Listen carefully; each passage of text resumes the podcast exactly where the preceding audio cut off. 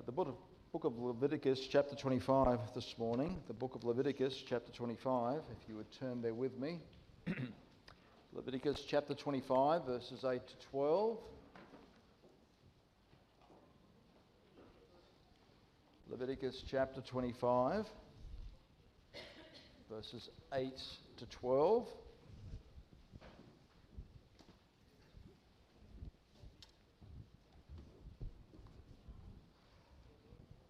Leviticus chapter 25, verse 8 reads, And thou shalt number seven Sabbaths of years unto thee, and seven times seven years, and the space of the seven Sabbaths of years shall be unto thee forty and nine years.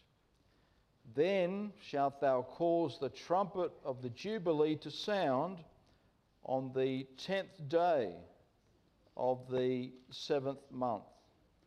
In the day of atonement shall ye make the trumpet sound throughout all your land. Ye shall hallow the fiftieth year, and proclaim liberty throughout all the land unto all the inhabitants thereof. It shall be a jubilee unto you, and ye shall return every man unto his possession and ye shall return every man unto his family. A jubilee shall that fiftieth year be unto you. Ye shall not sow, neither reap that which groweth of itself in it, nor gather the grapes in it of thy vine undressed. For it is the Jubilee it shall be holy unto you. Ye shall eat the increase thereof out of the field. Let's bow for prayer. O oh God, we bless you and we ask for your blessing upon our lives as we study, as we respond to your word this morning. In the name of Jesus Christ, we ask and pray. Amen. This being our 50th anniversary as a church, it will be profitable for us to understand the Jewish Jubilee. The Jewish Jubilee was a 50 year milestone on the Jewish calendar. The Jewish yearly calendar revolved around seven main annual feasts. There was Passover, the Feast of Unleavened Bread, First Fruits, Pentecost, the Feast of Trumpets, the Feast of Tabernacles, and the Day of Atonement. If we had time, we'd go back to chapter 23 of Leviticus and we will see these seven feasts outlined for us. Here in Leviticus chapter 25, from verses 8 until the end of the chapter, God addresses the year of Jubilee. The word Jubilee is mentioned some 22 times in the Bible. 15 of those times is within this very chapter. The first time the word Jubilee is mentioned is there in verse number 9.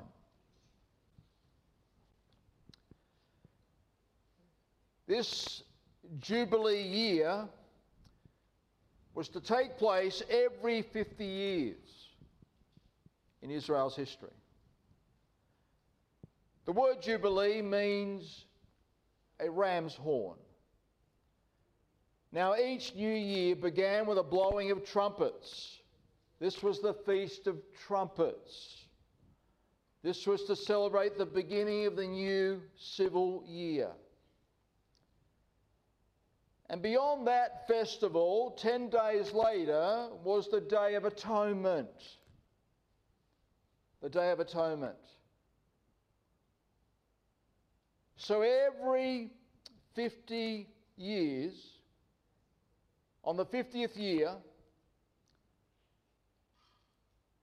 at the close of the Day of Atonement, the horns or the trumpets were blown to announce the year of Jubilee has begun. And that's what verses 8 and 9 are referring to. Year 50. At the conclusion of the Day of Atonement, the trumpets were blown once again to initiate, to begin the year of Jubilee. So the year of Jubilee begins within the Day of Atonement. Now, this is very significant. The Day of Atonement, this particular day, was the most solemn of all the Jewish feasts. It involved deep personal examination and acknowledging sin. This day involved repentance and seeking cleansing and forgiveness from God. So, this Day of Atonement was a very sacred day within the Jewish calendar. It called for personal examination and cleansing. Turn with me to Leviticus chapter 3, please. I'd like for us to quickly just read verses 26 to 32. Leviticus chapter 23, verses 26 to 32, gives us a summary of the Day of Atonement and the purpose of this day. Verse 26 reads And the Lord spake unto Moses, saying, Also on the tenth day of this seventh month, there shall be a day of atonement. It shall be an holy convocation unto you. It'll be a holy day unto you. And ye shall afflict your souls and offer an offering made by fire unto the Lord. Ye shall do no work in that same day, for it is a day of atonement to make an atonement for you before the Lord your God. For whatsoever soul it be that shall not be afflicted in that same day, he shall be cut off from among his people. And whatsoever soul it be that doeth any work in that same day, the same soul will I destroy from among his people. Ye shall do no manner of work it shall be a statute forever throughout your generations in all your dwellings. It shall be unto you a Sabbath of rest. Verse 32. And you shall afflict your souls. This is in reference to fasting. It was a day of fasting. In the ninth day of the month at even, from even until even. The Jewish day began at sunset and it started at sunrise. Shall ye celebrate your Sabbath? The Day of Atonement. The Day of Atonement within the Jewish calendar, biblically, was a day of national confession. As the high priest went into the holies of holies to sprinkle blood on the altar on this one occasion yearly. The Day of Atonement took place, if you were to compare with our calendar, within that period of late September, early October. And the Day of Atonement was the most sacred day on the Jewish calendar. In fact, the high priest had to change his colourful garments for plain white garments on this day as he went into the holies of holies to sprinkle that blood. The blood of a bull, the blood of a goat, was sprinkled seven times in the presence of God. But there was always another goat that was set free to illustrate the fact that one day one will come. A Messiah will come and he will become our substitute beyond atoning, covering for our sin. In fact, He will pay for our sins once and for all. And that was the illustration in the releasing of that one goat. So during this day of atonement, the Jewish people would be involved in confession, in fasting, in Sabbath keeping. All part of this sacred day. Now, you might be wondering modern observation of the Day of Atonement, otherwise known as Yom Kippur. Jewish people today that are committed, of course, to their religion will spend the day asking others for forgiveness, will take part in charity deeds. Of course, they will fast for the day and they will attend religious services. There are five prayer services carried out during the day within every Jewish synagogue. Books such as Leviticus, Jonah, the Psalms are read. So, this Day of Atonement was a sacred day within the Jewish calendar. And as we go back to Leviticus chapter 25, I'd like for us to answer the question what is the main application of the Day of Atonement for you and I as Bible believing Christians? Well, it's no coincidence that this Day of Atonement was the very day upon which the year of Jubilee was declared and it began on this 50th year. And may I submit to you that God's people were called to be right with God as they began the Jubilee year. God's people had to be right with God during this milestone of 50 years. And that's why the Jubilee year was declared and it began on the Day of Atonement because the Day of Atonement was all about getting right with God. My friend, God is not interested in individuals just going through the motions of worship. God wants worship that flows from a heart that is right with God and right with fellow man.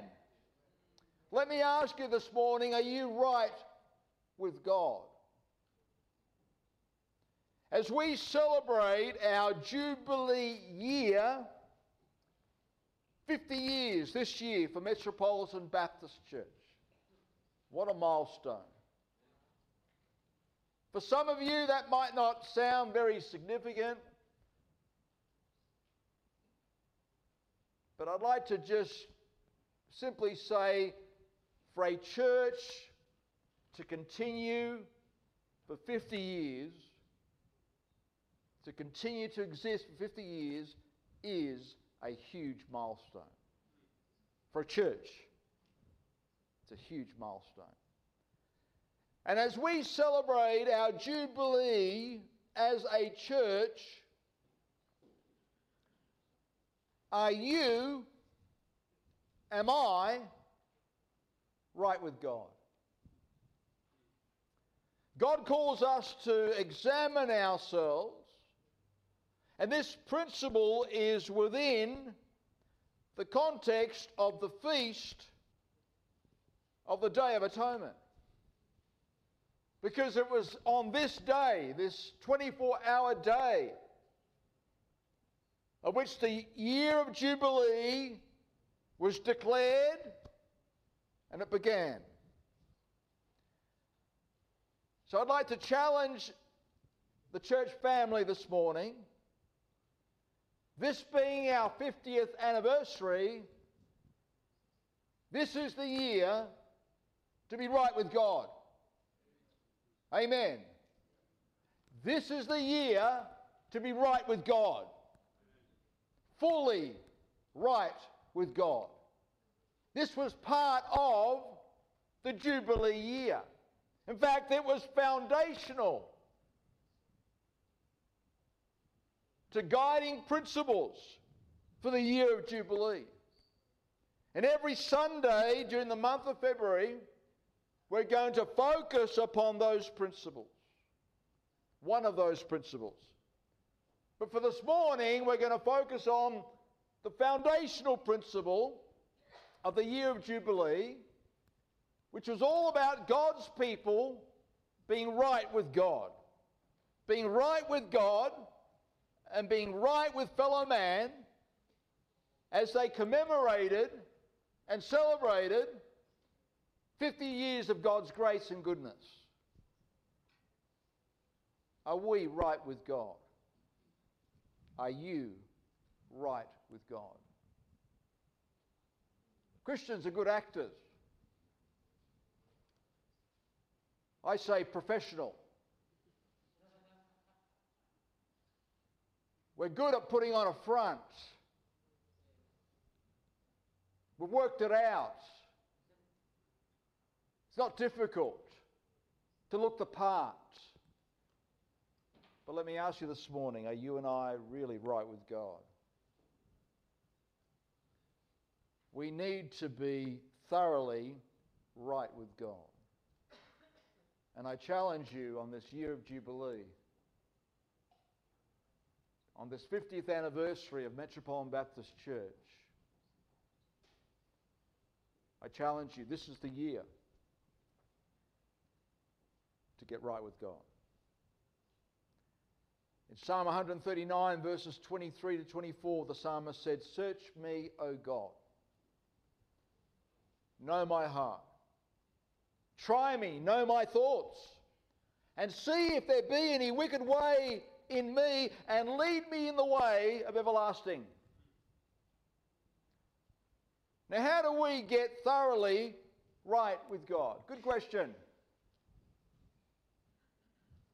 How do we get thoroughly right with God? Let's seek guidance from a man of God this morning by the name of King David. King David was known as a man after God's own heart. Yet he fell into sin and was in need of restoration. And we have a record of his restoration in Psalm 51. Turn there with me, please, this morning. Psalm 51. How can we be thoroughly right with God in 2024? during our year of Jubilee. Well, let's study this wonderful chapter and note how David, in need of restoration, was restored in fellowship with God.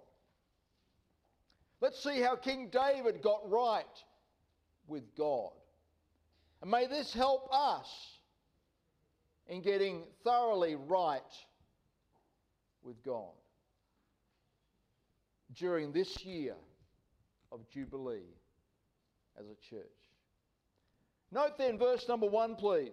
Psalm 51, verse 1. Have mercy upon me, O God, according to thy loving kindness, according unto the multitude of thy tender mercies. Blot out my transgressions. We see first and foremost in David, King David, desiring to be restored, he rests in the character of God. He wholly rests in the character of God. He makes reference to God's mercy there in verse number one. He makes reference to God's loving kindness. And he refers to the fact that according unto the multitude of thy tender mercies, blot out my transgressions. So we see here that this man of God was able to be restored spiritually, and he had the confidence, he had faith in God, He knew it was possible to be right with God based upon the character of God. That God is merciful. That God is loving. He rested in the character of God as his assurance of forgiveness. And therefore, he wrote there at the end of verse 1 blot out my transgressions, plural. Because of what he knew of his God, that God is merciful and God is loving, he knows with assurance that he can be restored thoroughly before God.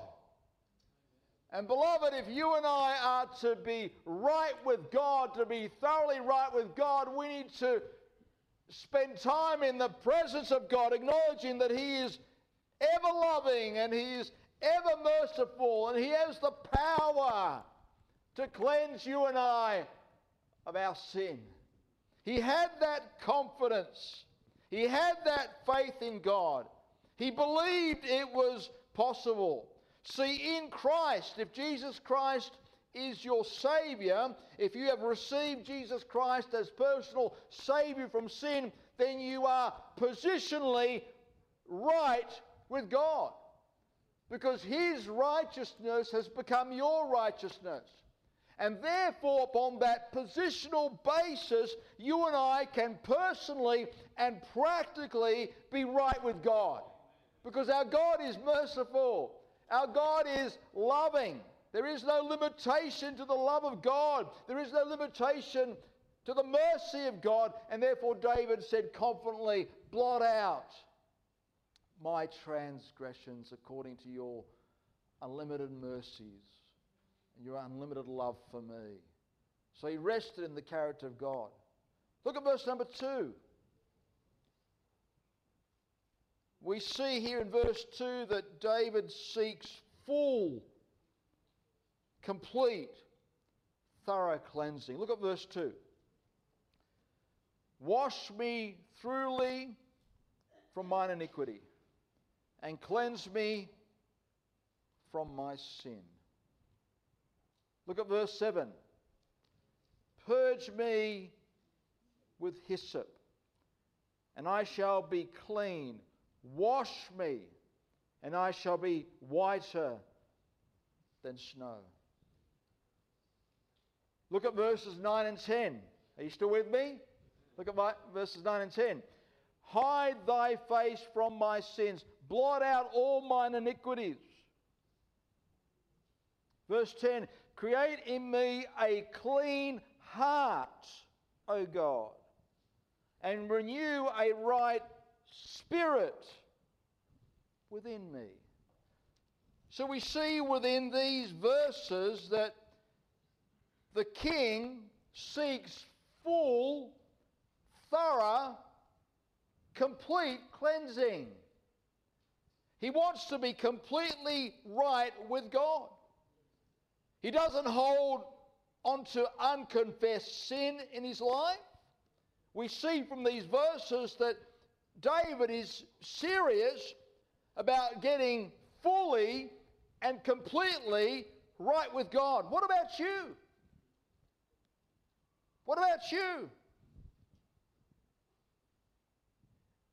Are we coming fully clean before God? We often use that little term, coming clean. Come clean. To convey the idea of, um, come on, Lay it all out. Come clean. Come clean. And this is what David does. He comes clean. Completely. He says, God, I want you to cleanse me. I want you to search me. I want you to, to work me up, down, in and out. I want to be completely cleansed. I want to be right with you fully. What about you?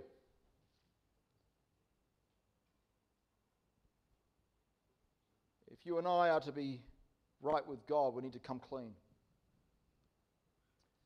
Or do we still have skeletons? skeletons of unconfessed sin. Oh, yes, I'll deal with this one over here, but I'm not going to deal with this one over here. That's the average Christian. Talk to me. It's true. And if you and I are serious about coming to the Lord and receiving full and thorough cleansing, then we need to come clean before God. And honour Psalm 139, verse 23, and pray that prayer Search me, O God, know, know my heart, know my thoughts. In other words, show me, Lord, if there are skeletons in my closet that I need to get right with you.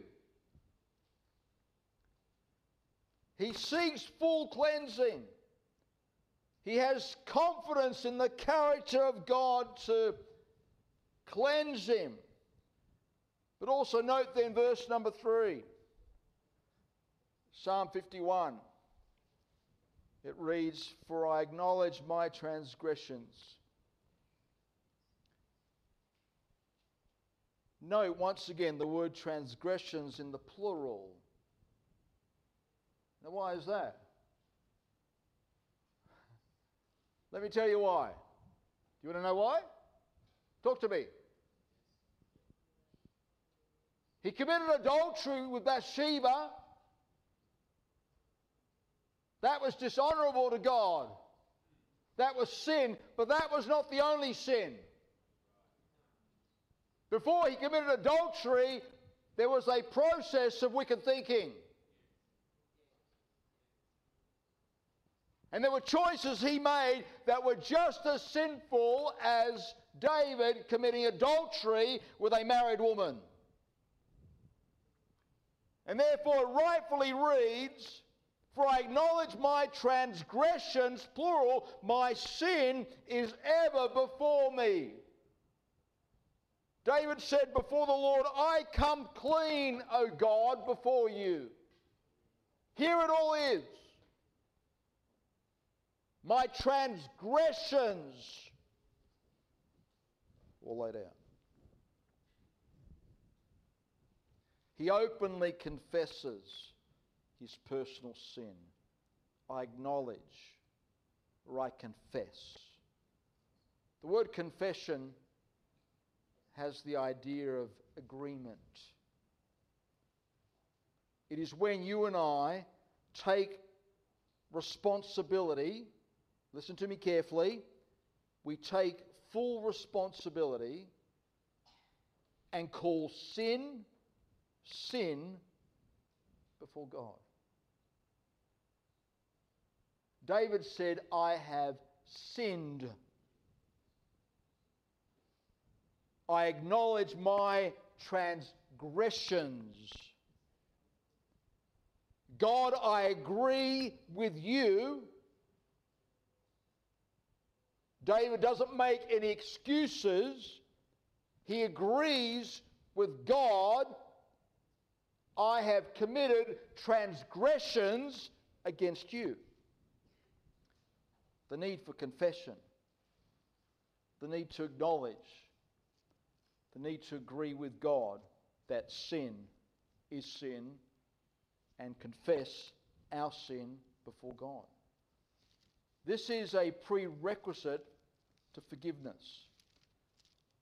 Please turn with me to 1 John chapter 1 verse 9. A verse that makes it very clear that before there can be cleansing, there needs to be confession. What do we mean by confession? I agree with God, this is sin. It is beyond just saying, I'm sorry, I confess before God, this is sin, I have sinned. Look at verse 9, 1 John 1 9. if we confess our sins. He is faithful and just to forgive us our sins. And let's say it together and to cleanse us from all unrighteousness. What a wonderful promise. But there needs to be confession, and David confesses his transgressions. My sin is ever before me. He takes full responsibility for what he has done. And beloved, this could be the very thing that is keeping you and I from getting thoroughly right with God. Because we, we won't take responsibility. We're blaming this person, we're blaming that person, we're blaming this circumstance, and we're blaming that, that circumstance. Beloved, every man shall give an account of their own sin before God. And you and I need to take responsibility for what we've done wrong. We need to confess it before God. God, this is wrong. I've committed wrong. I want to be right with you. And this is what David does. Do you really want to be right with God? Then you and I need to confess that there are three fingers pointing back at me. One, two, three. Look at verse number four.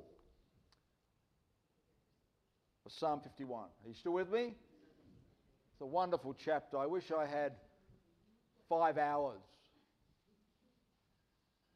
But you won't put up with me for that long. So we're just hitting the high points. If I just had five hours right here, oh, we'd have a blast. But we don't. Look at verse number four. Look at this. The key to understanding Scripture, by the way, are the words of Scripture. Okay? Simple but profound. The key to understanding what God means is in the words that are used. Look at verse 4. Against thee, thee only, have I sinned and done this evil in thy sight, that thou mightest be justified when thou speakest, and be clean when thou judgest. Within this verse, we see in David's journey and his desire to be right with God that he admits his sin is ultimately against God. Look at the wording there. Against thee, against thee only have I sinned and done this evil in thy sight. That's interesting, isn't it? He admits his sin is ultimately against God. Against thee, Against thee, he said, Thee only I have sinned. Now think about that for a moment. But didn't he commit adultery with Bathsheba? Didn't he sin against Bathsheba? Yes, he did. Didn't he sin against Bathsheba's husband Uriah in deceiving him? and then killing him cold blooded? Yes.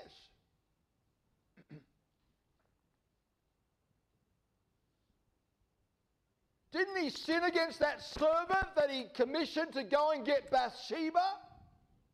Yes. Yes. But yet David writes here, I against thee, thee only have I sinned. Listen to me carefully. The point is simply this David is not denying the fact that he sinned against his servant, that he commissioned to do that which led to um, shame, and he sinned against Bathsheba morally, and he sinned against Uriah deceitfully. Simply, David is saying he's not denying all of the above, but he understands that his weight, the weight of his sin, is ultimately against God. I've sinned against God.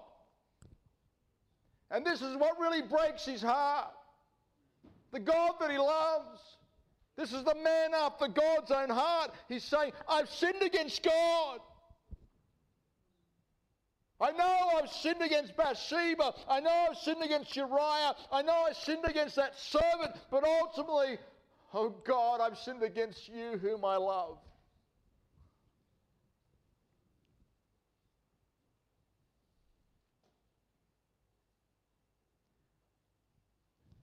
Nobody wants to hurt those that we love.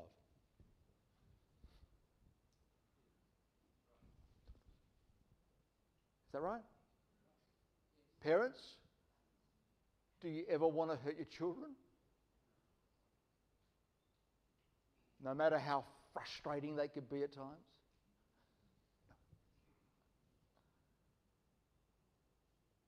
We don't want to hurt those that we love. And, and David bore the weight of his sin and he said, Oh God, ultimately I've sinned against you.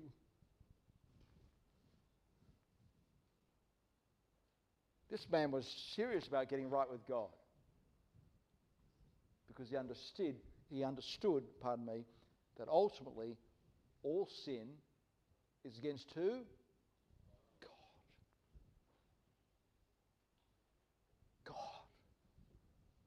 God that loves you with an everlasting love. God. Look at verse number five. Behold, I was shapen in iniquity, and in sin did my mother conceive me. Wow, what a confession. David acknowledges his sinful nature, takes responsibility for the sin he has chosen to commit. His sin was not the product of his unfortunate circumstances. He made a deliberate choice to sin. No excuses. David confessed, I have a sinful nature. My mother conceived me with a sinful nature. And because I've got that sinful nature, I chose to sin. No excuses, took responsibility. And beloved, listen to me. If you want to be thoroughly right with God, you need to take responsibility for your sin. Stop blaming your grandma. Stop blaming your father. Stop blaming your supervisor. Stop blaming your pastor. You take responsibility for the way that you've responded. You take responsibility for your sin that you, like I, have a sinful nature and we choose to sin. He acknowledges his sinful nature. Look at verse number six. Are you still with me? Oh, I think I need another four hours.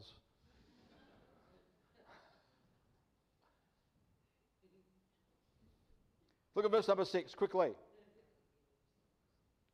Behold, thou desirest truth in the inward parts, in the hidden part, thou shalt make me to know wisdom.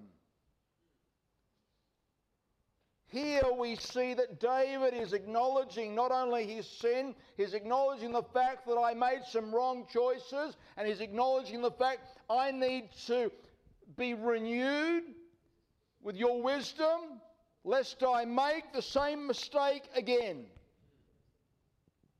In other words, David is serious about getting right with God because David understands that with truth, with the application of Bible truth, comes wisdom, and this is how I can prevent this sin of ever happening again. I need my mind renewed. I need to fill my heart with truth. I need to have a renewed mind. I need to be uh, I need the wisdom of God.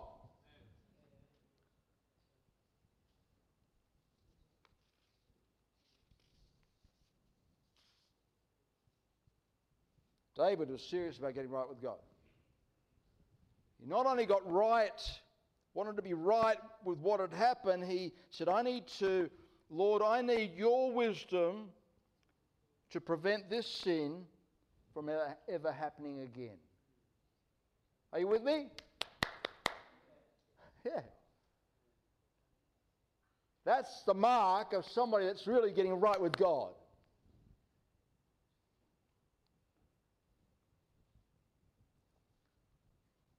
Look at verse 8. I'm almost there. Look at verse 8. Look at this. Make me to hear what? Joy. Joy and gladness. That the bones which thou hast broken may rejoice. Look at verse 12. Restore unto me the joy of thy salvation. Uphold me with thy free spirit. We see from these verses that David wanted his joy to be restored.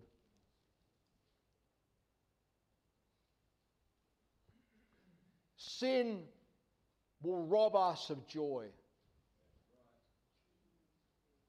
Sin will rob us of joy, especially unconfessed sin, because the conscience will be working us over. And David said, Restore unto me the joy of my salvation. He not only wanted his joy to be restored, he also wanted the reality of God's presence to be restored. Look at verse 11. Look at this. Cast me not away from thy presence. Take not thy Holy Spirit from me. The king wanted his joy to be restored. The king wanted the reality of God's presence restored in his life. Sin alienates us from God. And he desired again that intimacy that he once had with God. See, David wanted to be right with God. He wanted that joy to be restored. He wanted the reality of God's presence in his life to be restored.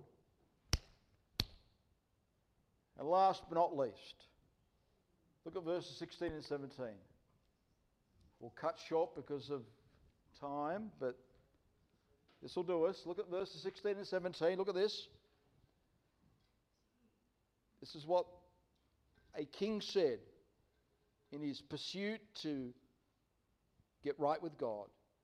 He said, For thou desirest not sacrifice, else would I give it. Thou de- delightest not in burnt offerings. Look at verse 17. Let's read it together after two. One and two. The sacrifices of God are a broken spirit, a broken and a contrite heart. O God, thou wilt not despise. Wow. David understood that without genuine repentance and humility, restoration is not possible. Listen to me. Without genuine repentance and humility, restoration is not possible. Think about it. David was a wealthy man. He could have offered plenty of animal sacrifices. He was the king. And he said, God, you don't need multitudes of sacrifices.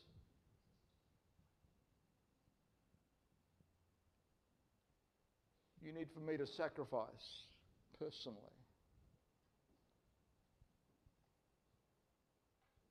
You need me, O oh God, to genuinely have a broken spirit, a broken and contrite heart. O oh God, you won't despise that. David was wealthy. He could have offered plenty of animal sacrifices. But he understood that God was after heart change, a heart broken over sin, a heart that genuinely wants to be restored back to God. My friend, are you right with God? We see from this chapter a king that exemplifies before us how he was restored in relationship and service to God. And this being our Jubilee year as a church, let's set the stage by making sure that we are all thoroughly right with God. Amen. Are you thoroughly right with God? This was the foundation upon which the year of Jubilee began. The Day of Atonement, a day in which God's people got right with God. And this ignited a year, the year of Jubilee. Let's bow for prayer.